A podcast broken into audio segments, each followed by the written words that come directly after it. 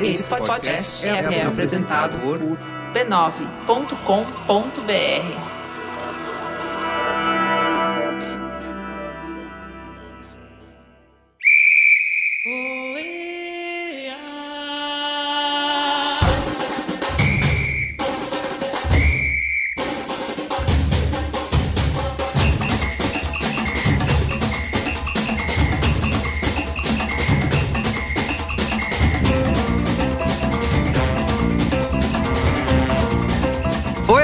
Eu sou o Carlos Merigo, esse é o O E A, o seu podcast diário da Copa do Mundo de dois mil e vinte e dois, no Catar. Hoje, terça-feira, seis de dezembro, terminou as oitavas de final, né? O terceiro, não, quarto, né? Quarto dia das oitavas de final. Estou aqui com Anita Efraim. E aí, Anita, tudo bem? Que chocolate português na Suíça, hein, amigos? Thaís Azevedo. E aí, Thaís? Copa vai com calma, você está passando rápido demais, já estou ficando com saudades. Marco Melo, e aí, Marco? Morroco, Morroco, Morroco.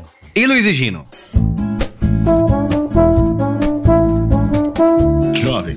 Bom, temos a mesa cheia aqui do E A hoje, porque é, depois de tanto tempo, né, depois de tantos dias juntos, juntinhos, teremos dois dias sem nada.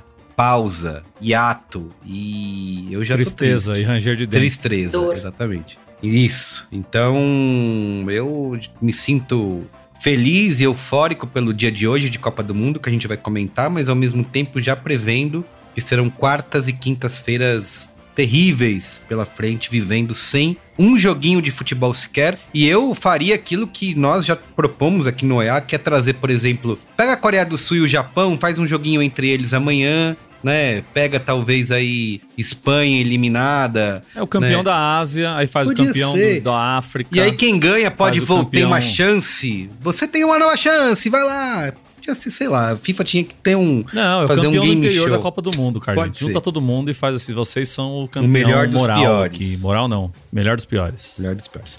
Então é isso, vamos lá. Vamos falar aqui primeiro do, do primeiro jogo desse, dessa terça-feira, que foi Marrocos zero, Espanha zero, e o Marrocos vencendo nos pênaltis três a zero, a Espanha dando uma de Japão, chutando tudo ruim, as penalidades, e Marrocos fazendo história pela primeira vez. Não, calma aí. Batendo, batendo mal, mas o nosso querido Bono... Bono! Entrou na cabeça dos caras, né? Isso aí. É o que leva a gente à lista importante de maiores bônus da história, né? Isso! É, então a gente tem o Bono goleiro, hoje, que tá na lista, no top um. É o maior Bono da história. Em segundo lugar, Bono de doce de leite. E em terceiro, Bonovó. Perfeita. Perfeito, perfeito. Eu tava pronto pra fazer uma intervenção aqui. Eu ousei duvidar da sua lista, Nita, e por isso eu peço desculpas. Muito bem, gente. E aí, foi um jogo... Não dá pra dizer que foi emocionante, assim, em termos de jogadas, né? Mas é, impressionante foi a aplicação de Marrocos pra marcar a Espanha. Em termos de entrega, é a seleção que mais tem se entregue aí na Copa do Mundo, viu? Porque, porra... O que esses malucos correm, o que eles pulam em cima da bola, o que eles se matam, é sacanagem. Não, e hoje tinha esse aspecto Túlio Gadelha, né? Que é essa coisa do marroquino com o espanhol, né? Os espanhóis sempre olharam o Marrocos e os marroquinos de cima para baixo. Vários desses jogadores jogam na, jogam na, na Liga Espanhola. Puta, o que esses caras queriam ganhar esse jogo hoje não estava escrito. É, Marco Melo, você sentiu que teve ali um sentimento de revanchismo após a Inquisição? Que eles esperaram aproximadamente quinhentos anos para chegar lá? Que a hora que o Hakimi fez aquele gol de pênalti, ele disse... É pela Inquisição. E aqui eu falo de um lugar de fala. Ninguém pode falar que eu tô fazendo piada histórica, porque a minha família também foi expulsa da Península Ibérica após a Inquisição. Então eu gostaria de dizer que eu tenho o meu momento Túlio Gadelha. Momento Túlio Gadelha. É, vem de um lugar de fala, de dor aqui, ó, interna. Através do futebol, Marrocos decidiu se vingar. Você sabe que você falou do Hakimi, e ele tem uma história esquisitíssima lá na... Quando ele jogava na base do Real Madrid, né? O Real Madrid foi acusado pela FIFA de... É, é, como é que fala? Quando você vai atrás... É, aliciar jovens marroquinos. Aliciamento. Aliciamento de jovens marroquinos para a base deles. Só que chegaram lá E o próprio Hakimi falou isso, falou, meu, acho que eles chegaram aqui, olharam só os sobrenomes e saíram dando sanção. Então ele ficou uma cara sem jogar bola, acho que mais de ano, sem jogar na base do Real Madrid, porque a FIFA deu uma sanção pra todo mundo que tinha nome de ascendência marroquina. Ele falou que foi certamente uma suspensão motivada por, por ódio, ódio, xenofobia, né? Basicamente. E, Chama xenofobia. De, e depois ele saiu do Real Madrid, né? Ele tá no P S G hoje, né? Onde tá o Hakimi hoje? Isso. No P S G. P S G. E esse pênalti... Todos esse os narradores pênalti... de hoje, que eles reiteraram isso fortemente, de um minuto em um minuto, dizendo que o Hakimi era ou amigo do Mbappé ou amigo do Neymar. Muito bem. Eu queria levantar a bola pro amigo Luiz Gino cortar sobre o quão breve foi a jornada Fernando Diniz, o quanto a gente teve uma, uma, uma jornada do Fernando Diniz encurtada pelo Luiz Henrique, né? Foi rápido. Eu não sei se foi tão encurtada, não. Vinheta Fernando Diniz. Fernando Diniz. Realmente, foi o que aconteceu com... A gente vem reiterando, né? Desde o começo da competição, com muita tranquilidade, sabe? Não era uma aposta. Era uma análise profunda, né? Baseada em dados, baseada em B I. Big Data, no caso, também. Que é isso. A Espanha veio jogando o futebolzinho do Fernando Diniz, da escola Fernando Diniz, desde o começo. Meteu aquela goleada. sete a zero, enganou todo mundo. sete a zero, que todo mundo tinha certeza de que a Espanha já era campeã e que os jovens espanhóis, Gavi, Pedri e todos os outros que tem... Que tem Nós aqui, inclusive, diminuti... elogiamos, né, Luiz? Falamos que era o tic-tac evoluído, inclusive, por esse primeiro jogo. É. Mas depois, logo no segundo jogo, a gente já desistiu dessa tese. Já sabia o que estava acontecendo. Já sabia o que estava acontecendo. Fernando Diniz total. Encanta com o toque de bola, mete uma goleada, aí vence com um pouco mais de dificuldade ou perde... Vai se comprometendo e é eliminado. E foi o que aconteceu. Mas entendeu? Levou pra casa o troféu posse de bola. E zero chute a gol. Parabéns, né? Que não vale merda nenhuma. Nesse jogo também castigaram o Marrocos, né? Porque bateram, assim, foi um jogo muito interessante em questão de trocação franca também, porque foi totalmente aberto e os times se batendo. Mas antes de tudo, eu queria deixar, caso meu chefe ouça esse podcast, que eu estava em hum. horário de almoço. Então, por isso, agora voltei, né? Saí das minhas tão queridas férias, mas estava no horário de almoço vendo essa, essa, esse jogo. Durou chefe. pouco, hein, Thaís? Deus, você... Deus está vendo, Thaís. Obrigada, Deus. Perfeito. Mas tem uma, tem uma coisa importante da gente falar sobre o jogo de hoje também. Porque, assim, a, a gente está... Né, encantado com a Espanha que veio na evolução de tic-tac e com seus garotos de doze anos e meio, quase treze, é, ali jogando. E tem um mérito muito grande dessa seleção de Marrocos que, cara, tá esculachando nessa Copa do Mundo desde o começo da Copa. E vale dizer que o trabalho é tão intenso e tão forte, o trabalho do técnico do Marrocos, o Regragui, que, cara, desde que ele chegou à seleção... Em agosto, agosto, se eu não tô enganado. Agosto, né? Desde agosto, a seleção do Marrocos tomou um gol.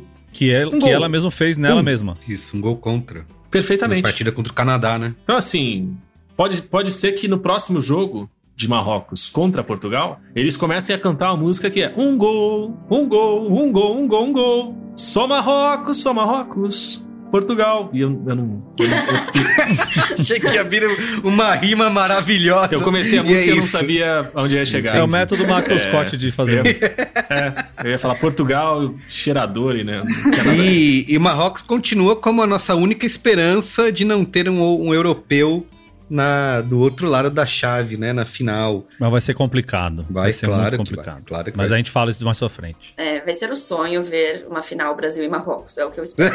É, seria louco. Mas é, eu acho que Marrocos teve muito mérito porque foi muito inteligente, assim, isso. Impedir a Espanha de jogar. É, não deixou a Espanha jogar. Claro que tudo vem com um alto preço, que é o Marrocos... a partir de, sei lá, vai, dez minutos do segundo tempo, basicamente não dominou mais a bola. Isso, isso. Não passou do meio de campo fazendo transições ofensivas, chegando perto é, do gol espanhol, nada disso. Mas você, você via que na defesa tinha muita objetividade, porque as únicas defesas que o Bono fez... foram nos pênaltis, basicamente. Que eu me lembro, ele fez uma defesa, assim, nossa, boa defesa. E ainda não foi uma defesa, uau, foi uma boa defesa. Porque toda hora tinha uma dobra na marcação, né? Toda hora tinha pelo menos dois jogadores é, marroquinos em frente aos principais jogadores espanhóis. Então a gente, é, como o Gino falou, a gente não viu o Gavi, a gente não viu o Pedri, a gente não viu o Busquets fazendo basicamente nada. Foi realmente, é, me lembra um tweet histórico, que minha amiga Thaís Azevedo vai lembrar muito bem, que é: a bola,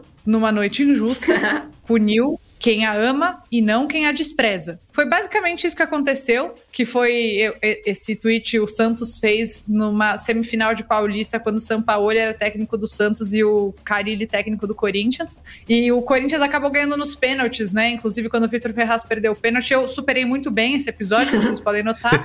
Mas eu sinto que foi algo muito similar, porque é, o Marrocos, especialmente no segundo tempo, abre mão da bola para se defender com uma perfeição é, vista poucas vezes Verdade. nessa Copa do Mundo. Então, a Espanha não se criou para cima de Marrocos por uma estratégia muito inteligente, e a Espanha começou a ficar afobada para fazer o gol. Então, você achava que, ah, não, sei lá, né, passou pela minha cabeça. Acho que na prorrogação, Marrocos vai estar tá mais cansado do que a Espanha. Só que a Espanha estava tão afobada para fazer gol que não deu certo. E nos pênaltis, essa afobação se apresentou mais uma vez. Tanto é que, se não me falha a memória, eles não fizeram nenhum gol, né? Nenhum. Não, nenhum. Um atrás é, e dois defendidos. Mas, ó, vou te falar, quem não piscou furico fortemente naquela última bola...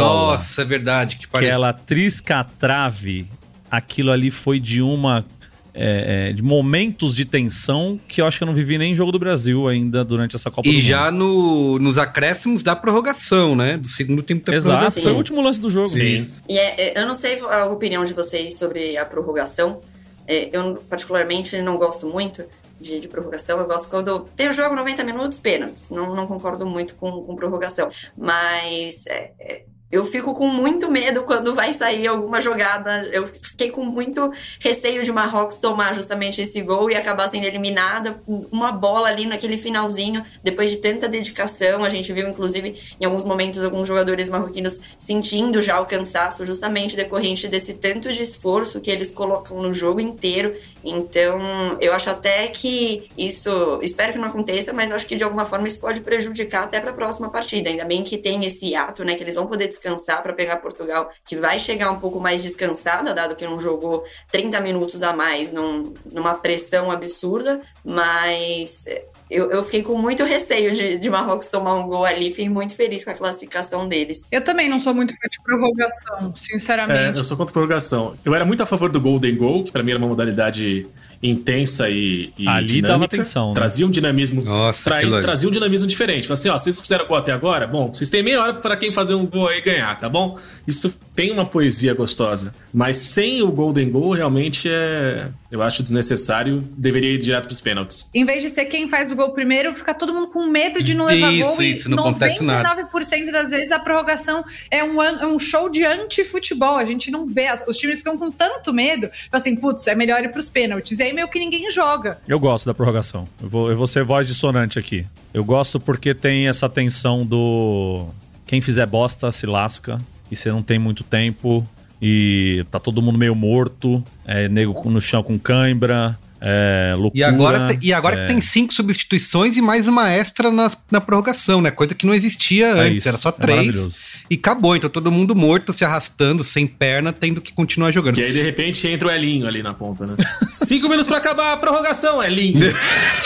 Aí é doideira, né? Eu vi um dado, no, acho que foi no Seleção do Sport T V, que... É uma, um argumento contra a prorrogação, né? Que só nas, na história da Copa do Mundo, só do, é, um terço dos jogos que foram para a prorrogação acabaram de fato, foram resolvidos na prorrogação, os outros dois terços foram para os pênaltis. Então que a prorrogação acaba sendo... É, é, não valendo, né? Não, acaba não resolvendo muita coisa, só quebra os times e que seria melhor realmente ir para os pênaltis direto. Mas jogador de futebol quer, quer mais, né? Quer mais a meia horinha para tentar resolver no campo e não ir para os pênaltis, né? Então...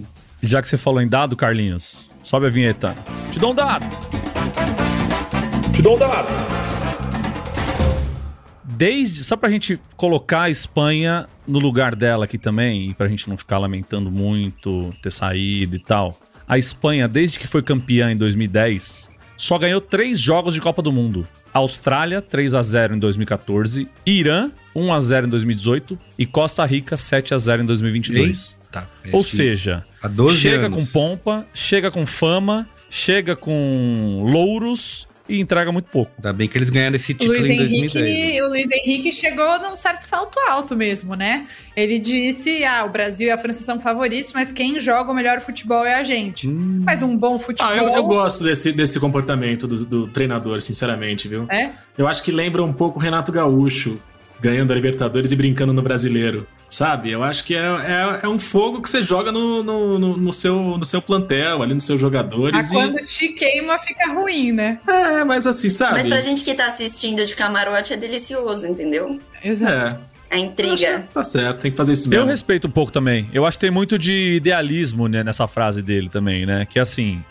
Eu, é, é, o, é o que o Fernando Diniz prega também. Eu sou um grande fã de Fernando Diniz. Estamos vendo. Também é um grande fã de Fernando Diniz.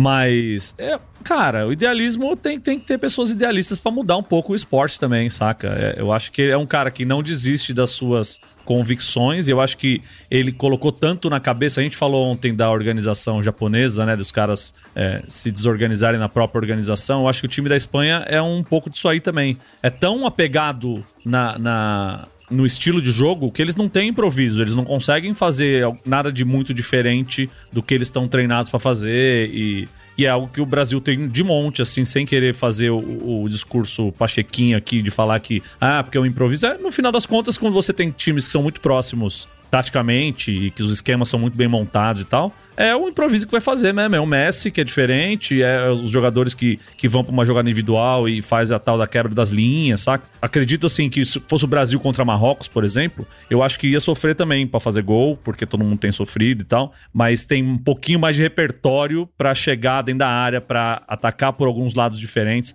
então, mas... Tudo bem, ô Luiz Henrique. Só segue uma questão. Aí, futebol bonito e tal, mas volta pra casa. Vocês acham que a seleção espanhola jamais cobraria um pênalti com cavadinha, por exemplo? Jamais. Nossa, aí foi lindo, né? Com requintes de crueldade, como Exato. Vocês comentaram. Foi maravilhoso. Foi Nossa, eu, eu gritei, mas eu gritei na hora da cavadinha. Louco Abreu. Um negócio, uma vibração. E Hakimi. Eu comecei a gritar Louco Abreu, assim, como um maluco na minha casa. eu... eu queria estar na... comendo uma... uma cesta de churros... de doce de leite, e com sorvete melhor na bono, celeste, né? Quando ele melhor fez aquilo, bono de doce de leite. Abraçando as pessoas e, e gritando... Louco Abreu! Eu queria Caralho! só chamar, chamar a vinheta primeiro. Primeiro! Com essa eliminação da Espanha, o grupo E é o primeiro grupo a estar completamente dizimado, obliterado dessa Copa do Mundo, né? Japão, Espanha, Alemanha e Costa Rica... É... A bosta de grupo, né? Acabou. Grupo E, que era considerado um grupo de... Grupo da morte. É, Espanha. Que era o grupo da morte. Exatamente. Era Espanha, Japão, Alemanha e Costa Rica. E era, era pra ter um grupo com as duas grandes, Espanha e Alemanha, concorrentes à final e tal. E... se danaram. Então o grupo E disse adeus. E Luiz Gino, o que jogou, o que entrou mal o Morata hoje, hein? Conta aí. Ah, não precisa nem falar, né? O Morata, assim... A Espanha inteira decepcionou o seu país. Mas o Morata... Porque a expectativa era alta. O Morata foi o único jogador que não decepcionou o torcedor espanhol. Porque jogou exatamente aquilo que é esperado dele. Nas outras partidas ele pode ser surpreendido. Hoje ele foi quem ele é. Apenas Morata. Simplesmente Morata. Queria... Só para não esquecer o áudio do nosso amigo Luiz Yassuda aqui sobre esse jogo.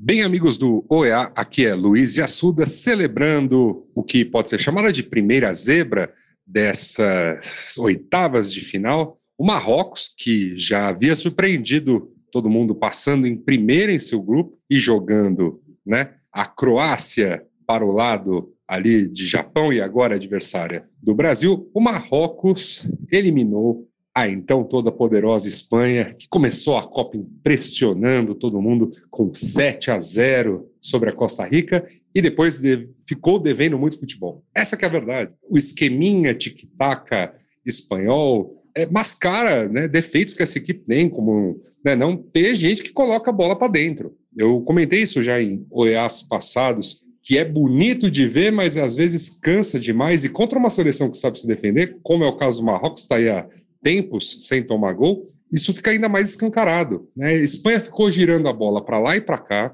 ficou com, obviamente, maior posse de bola, mas se você pegar e analisar bem a partida, quais foram as situações assim, reais de gol criadas, né, para que a Espanha pudesse tirar o zero do placar? Muito poucas. É, no final do jogo, inclusive, a estratégia do Marrocos de se defender bem e sair para contra-ataque quase deu frutos. Marrocos ali, mais para o final da partida, ficou muito mais perto de obter a classificação antes de prorrogação e de pênaltis do que a própria Espanha. É isso, meus amigos. Marrocos passa para as quartas e vamos aguardar aí o que mais acontece nessa Copa.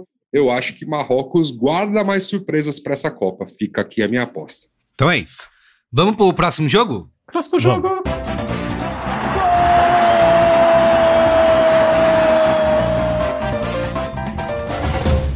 Às quatro da tarde tivemos uh, o encerramento das oitavas de final, último jogo com Portugal seis, Suíça um, e eu duvidei ontem das apostas dos amigos aqui, amigas da mesa, dizendo que Portugal passaria o carro, e vocês tinham razão, passou mais o carro ainda, passou e deu ré e passou de novo, né, sendo que a surpresa... Eu não aguento mais ouvir que eu, que eu tenho razão, Carlos, tá, tá realmente... Se pegar algum, algum palpite seus anteriores, talvez você já tenha perdido a razão várias vezes antes dessa, mas tudo bem.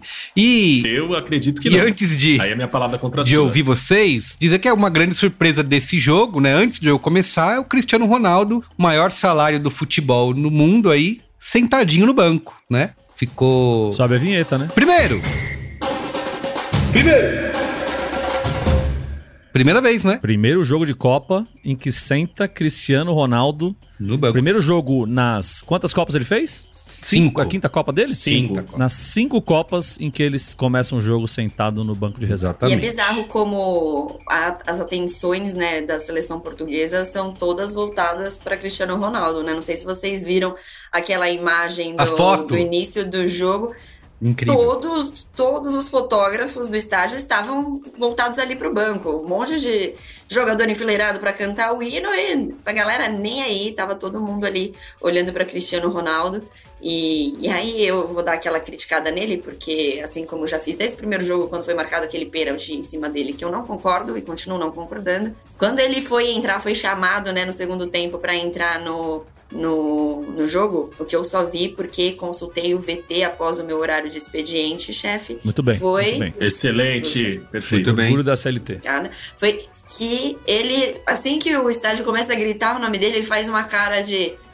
Óbvio que estão chamando meu nome, isso, tá vendo? Isso, técnico, isso. Como eu devo entrar. E aquilo me deu um ranço absurdo, que eu torci muito pra ele não fazer nada no jogo. Ele até chegou a fazer um gol, mas estava impedido, senão seria aí um, um remember do sete a um. Mas vou deixar aí vocês agora falarem, porque eu não consegui assistir muito esse jogo, confesso. Vi só algumas partes... alternando ali no Alt Tab. Agora, gente, Carlinhos, pegando aqui a, a literatura do O E A, uhum. que ano passado teve o prêmio Gonçalo Guedes de jogador mais burro da Copa, esse ano Portugal foi lá e trouxe o Gonçalo bom, né? Exato. Gonçalo o Guedes Ramos, não deu certo. Mostrando que, eles, que, eles, que a audiência portuguesa é forte e que chegou até a Federação Portuguesa de Futebol, não é? E eles ficaram ligados. Temos nisso. Que provar que Gonçalo é uma oportunidade bom. Onde muita gente via uma fraqueza. E o rapaz de vinte e um anos, com toda a carga de substituir Cristiano Ronaldo, entrou e meteu três gols só, simplesmente. Sentiu, sentiu. Primeiro. Primeiro. Primeiro.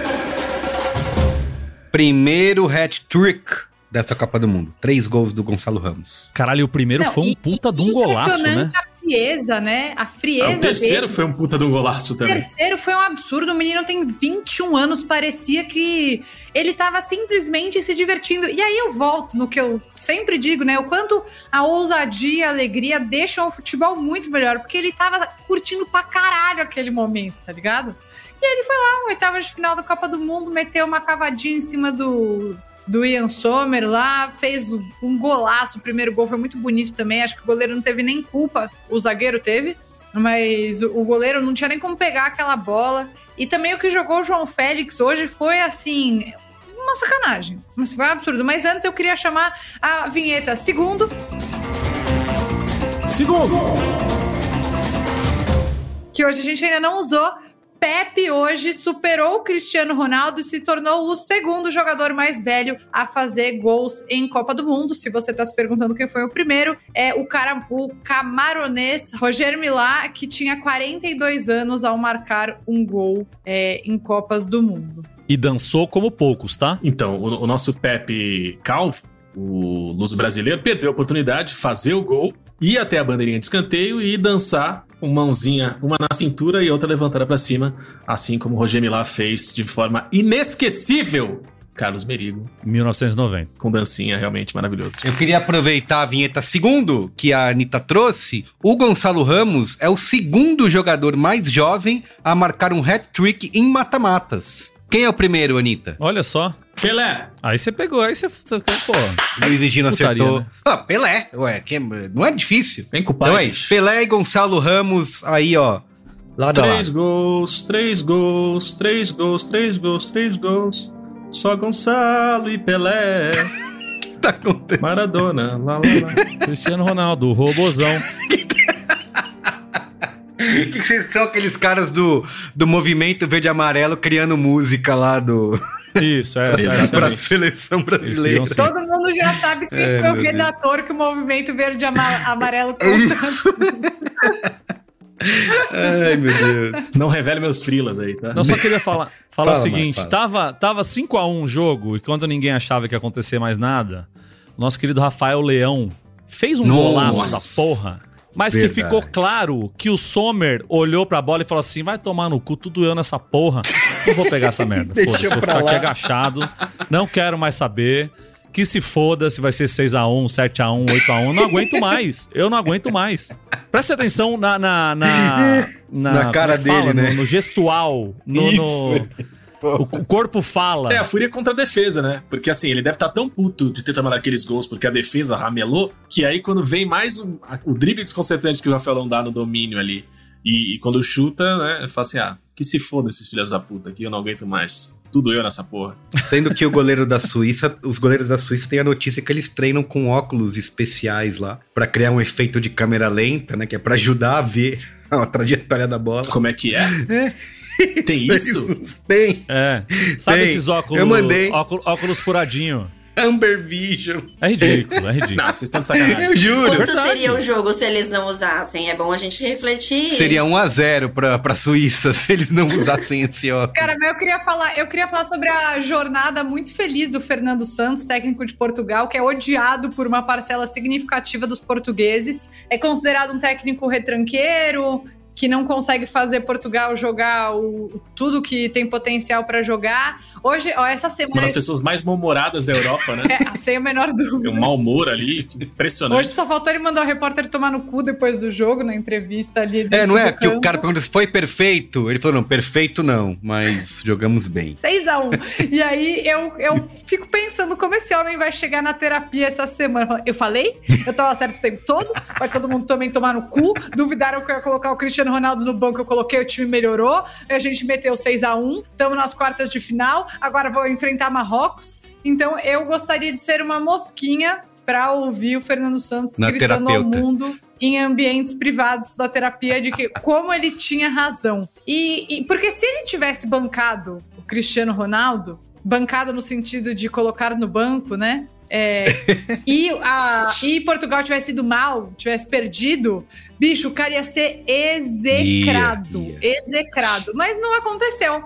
E tem até analistas Bancou. aí dizendo que justamente essa análise não é minha, eu copiei de pessoas vendo programas esportivos e lendo Twitter, que na verdade deu tão certo assim porque Portugal pressionou muito a saída de bola da Suíça, porque estava com onze jogadores capazes, dez, né? Tirando o goleiro. dez jogadores capazes de fazer essa pressão, porque o Cristiano Ronaldo não tem mais físico para fazer isso, e entrou no lugar dele um jogador de vinte e um anos. Acho que é uma análise interessante, mas que o emocional de muita gente não consegue olhar dessa forma, porque é o maior jogador da história de Portugal, é, mesmo que ele ainda tenha um gol a menos que o Eusébio em Copas do Mundo. Não, e ele teve, teve ainda o reforço da contusão do Diogo Jota, né? Que tava jogando mal pra cacete também em todos os outros jogos. E eu acho que ele conseguiu achar um, uma formação ofensiva ali, que primeiro beneficiou o menino de vinte e um anos ali, que, porra, tava correndo igual um lazarento ali também pra, pra tava curtindo jogar e tava se esforçando pra caralho, coisa que o Cristiano Ronaldo não tava fazendo. Tanto só você vê o gol da Coreia lá, que ele virou as costas pra bola e a bola sobrou e a Coreia fez o gol. Então, eu acho que a contusão do Diogo Jota também deu uma ajudada aí no nosso querido Fernando Santos arrumar esse ataque da, de Portugal. Dá pra gente comparar, falar, ah, essa mesma Suíça que o Brasil ganhou só de, de um a zero e o Portugal chegou e meteu logo seis gols. Eu odeio essas comparações, sinceramente. Eu acho que elas não fazem, não fazem sentido. As pessoas, são seres humanos que estão em dias Depende diferentes. Do dia, né? Não, e a gente comentou aqui também, né? No dia do, do Brasil e Suíça. A gente comentou que o Brasil sem o Neymar, os caras marcaram os pontas e a gente ficou sem... Jogo, jogada pelo meio. A gente não sabe como é que seria esse jogo com o Neymar jogando. A gente não sabe, a gente não sabe um monte de coisa. É, sabe como é que resolve isso aí? Jogando com Portugal e ganhando, perdendo de Portugal. É isso aí. E tem uma, tem uma coisa aí. O Gonçalo ele é uma, espé- uma espécie de Pedro português. Então, como teria sido o Brasil e Suíça se o Pedro tivesse sido titular? Fica aí ainda a educação, entendeu? Será que teria sido seis a um? Será que não? Se minha avó tivesse roda... É. Seria uma bicicleta? Se eu fosse uma Brastemp, oito serviços, será que eu lavaria bem as louças da minha casa melhor do que eu lavo na mão? Não dá pra saber. Mas só isso que o Marco Melo falou, é, justamente, Portugal fez um jogo brilhante pelo meio e não pelas pontas. Então isso também deixa muito claro que se você tem um jogo a mais pra estudar a estratégia, dois, sei lá, né? Um pouco, se você observa os jogos anteriores, você também consegue bolar uma estratégia diferente pra Portugal. A estratégia foi perfeita hoje. E, e vai lembrar que Portugal já tinha goleado a Suíça na Nations League, né? Um campeonato de ida e volta, né? Acabou ganhando o segundo por um a zero na Suíça, mas o jogo lá em Portugal tomou quatro a zero na cabeça também. Então, também assim, Portugal, querendo ou não, já conhecia um pouco do adversário que tinha pela frente. Já sabe ali mais ou menos também por onde, por onde consegue avançar, né? Então, a, a defesa da, da Suíça nunca se mostrou exatamente uma defesa sólida, né? Batia a cabeça em vários momentos. Então, Portugal também já, já conhecia a, a equipe que ia enfrentar. Isso também acaba ajudando bastante. E acho que talvez até o, o, o Gonçalo também, não, não sei dizer se, se ele já enfrentou, mas o fato de já ter visto seus companheiros também jogar ali contra essa equipe, de certa forma, acaba sendo um ambiente um pouco mais tranquilo pro, pro menino entrar e conseguir ter a tranquilidade que teve justamente pra, pra, pra jogar bola. Menino bom. Eu acho que é muito interessante pensar que o confronto vai ser uma seleção que se mostrou tão capaz de fazer gols contra uma seleção que só tomou um gol até aqui.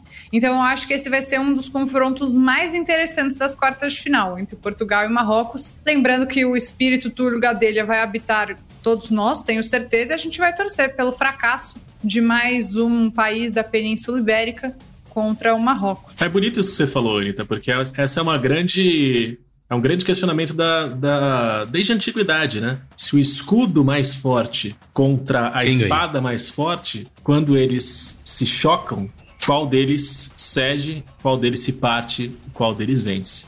Uma, mesmo questionamento da antiguidade que foi levado, a mesma alegoria foi levada para o Cavaleiro do Zodíaco, quando Seiya de Pegasus e Shiryu de Dragão se enfrentaram no Torneio Galáctico. E ele é colocado à prova toda semana no Desafio Sob Fogo, lá como é o nome do programa? É esse, né? Desafio Sob Fogo. Desafio Sob Fogo, em que o, o cara que forja, depois ele tem que bater e se quebrar a espada, ele tá eliminado e passa vergonha na frente de todo mundo. Perfeito. Vamos, então, para as quartas de final? Vamos. Quartas de final! Olha o gol! Olha o gol! Olha o gol!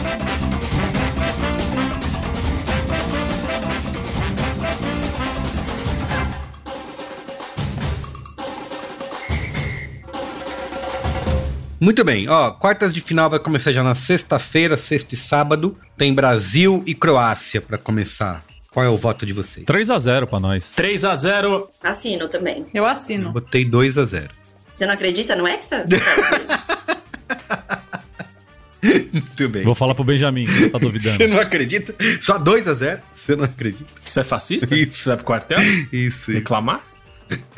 dois a zero. Depois, em sequência, o Brasil Você passou... Você tá comentando foto do goleiro Marcos, Carlos Merigo? Nossa, nem me fala isso. Meu Nossa, Deus nem me fala Eu disso. Eu tava tão animado depois bebe, de ontem. Bebe, bebe, ah, bebe. dança, baila, baila, vamos bailar na cara do, do planeta. E depois desse post do Marcos dá um... Enfim, é, é como que é... A democracia é uma delícia, né? Mas tem seus... Cobra seus preços, né? Exato. É, e depois, com o Brasil classificado, vamos assistir ao jogo das dezesseis horas para conhecer o nosso adversário, Holanda e Argentina. Cara, e eu acho que dá Holanda dois a um. dois a um Holanda. Eu vou de um a um, vai para prorrogação, pênaltis. Eu também. E aí passa a Holanda com o Messi perdendo pênalti. dois a um Argentina, um palpite completamente movido pela emoção de quem quer ver uma semifinal Brasil e Argentina. Eu também. Boto nessa. Puta, eu, vou... eu, queria eu quero muito ver. ver também. Quero ver, quero ver, eu quero ver Brasil e Argentina. Eu também. Eu quero ver Brasil e Argentina, entendeu? Eu quero ver Brasil e Argentina. Eu, a gente esqueceu de falar na parte da, do jogo da Espanha, e eu não podia deixar acabar o programa sem falar. Cara, o futebol, óbvio que é, boas estratégias importam, pensar na tática, escolher os melhores jogadores, mas a gente nunca pode esquecer do componente mística. Mística é importante no futebol. E se você tem essa consciência, você nunca, jamais, em hipótese alguma, coloca um jogador no fim da prorrogação ou do jogo pra bater o pênalti. O cara vai perder o pênalti. E isso aconteceu três vezes hoje pra provar. Três vezes hoje. Isso já tinha acontecido na final da Euro com a Inglaterra. Isso já tinha acontecido com o Santos contra o Deportivo Táchira, com o Ricardo Goulart perdendo pênalti. Isso aconteceu três vezes hoje. Duas com a Espanha e uma com o Marrocos. Então, assim, não dá pra simplesmente ignorar que a mística faz parte do futebol. E quem não acredita é eliminado. Que se foda. Achei que era isso a sua finalização. Ó, eu botei, assim como a Thaís, um a um. Eu quero que a Argentina sofra bem e vá pros pênaltis, mas eu, como o Gino, também quero que a Argentina vá. Quero muito ver essa semifinal Brasil e Argentina. Então é isso. Então, pelos nossos votos aqui, tá dividido, né? Bra- da Brasil e Argentina pra uma parte, Brasil e Holanda pra outra parte, né? Mas estamos em cinco pessoas, então tem que ter... Não tá empatado, né?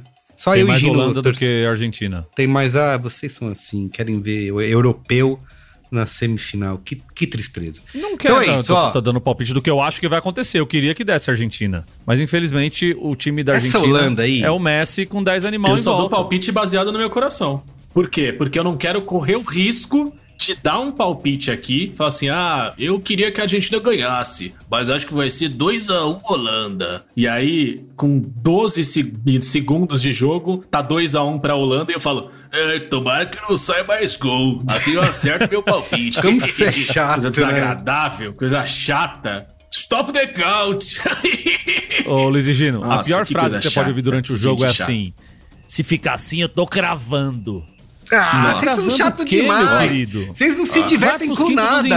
Ah, eu vai. Estou em um grupo de WhatsApp do Bolão em que as únicas frases ditas lá são essas. São essas. É um combo. Cravei!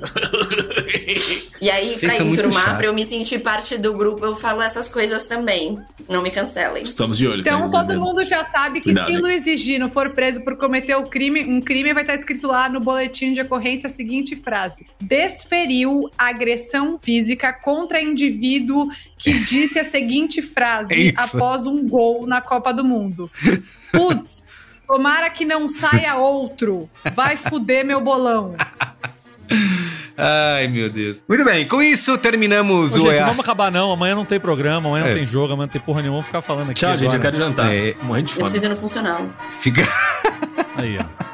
As é pessoas isso. querendo viver. E é isso que a gente vai fazer nessa quarta e quinta-feira. Cara, viver normalmente. Eu vou fazer minha ginastiquinha funcional pela primeira vez desde o início da isso Copa. Aí. Porque finalmente eu terei uma manhã Aproveitem. Que abriga a possibilidade de fazer qualquer outra coisa a não ser acompanhar os programas de pré-jogo. Perfeito. Voltaremos na sexta-feira, né? Na sexta-feira estaremos de volta com o O E A. Aproveite esse intervalo para ouvir todos os outros episódios. Não importa se o resultado já foi, se você já sabe, finge que você não sabe, como se fosse a primeira vez. Escuta tudo de novo é... e divulgue o O E A pro seu amiguinho e amiguinha para ouvir nas quartas de final ainda, né? Tem mais... Quantos jogos? Oito? Muitos. Terceira? Não sei. Sou de humanos, vários, gente. Vários. Então é isso. Vários. Então é isso, gente. Até sexta-feira. Valeu, tchau, gente. Beijo. Tchau. Tchau. Tchau, tchau, tchau.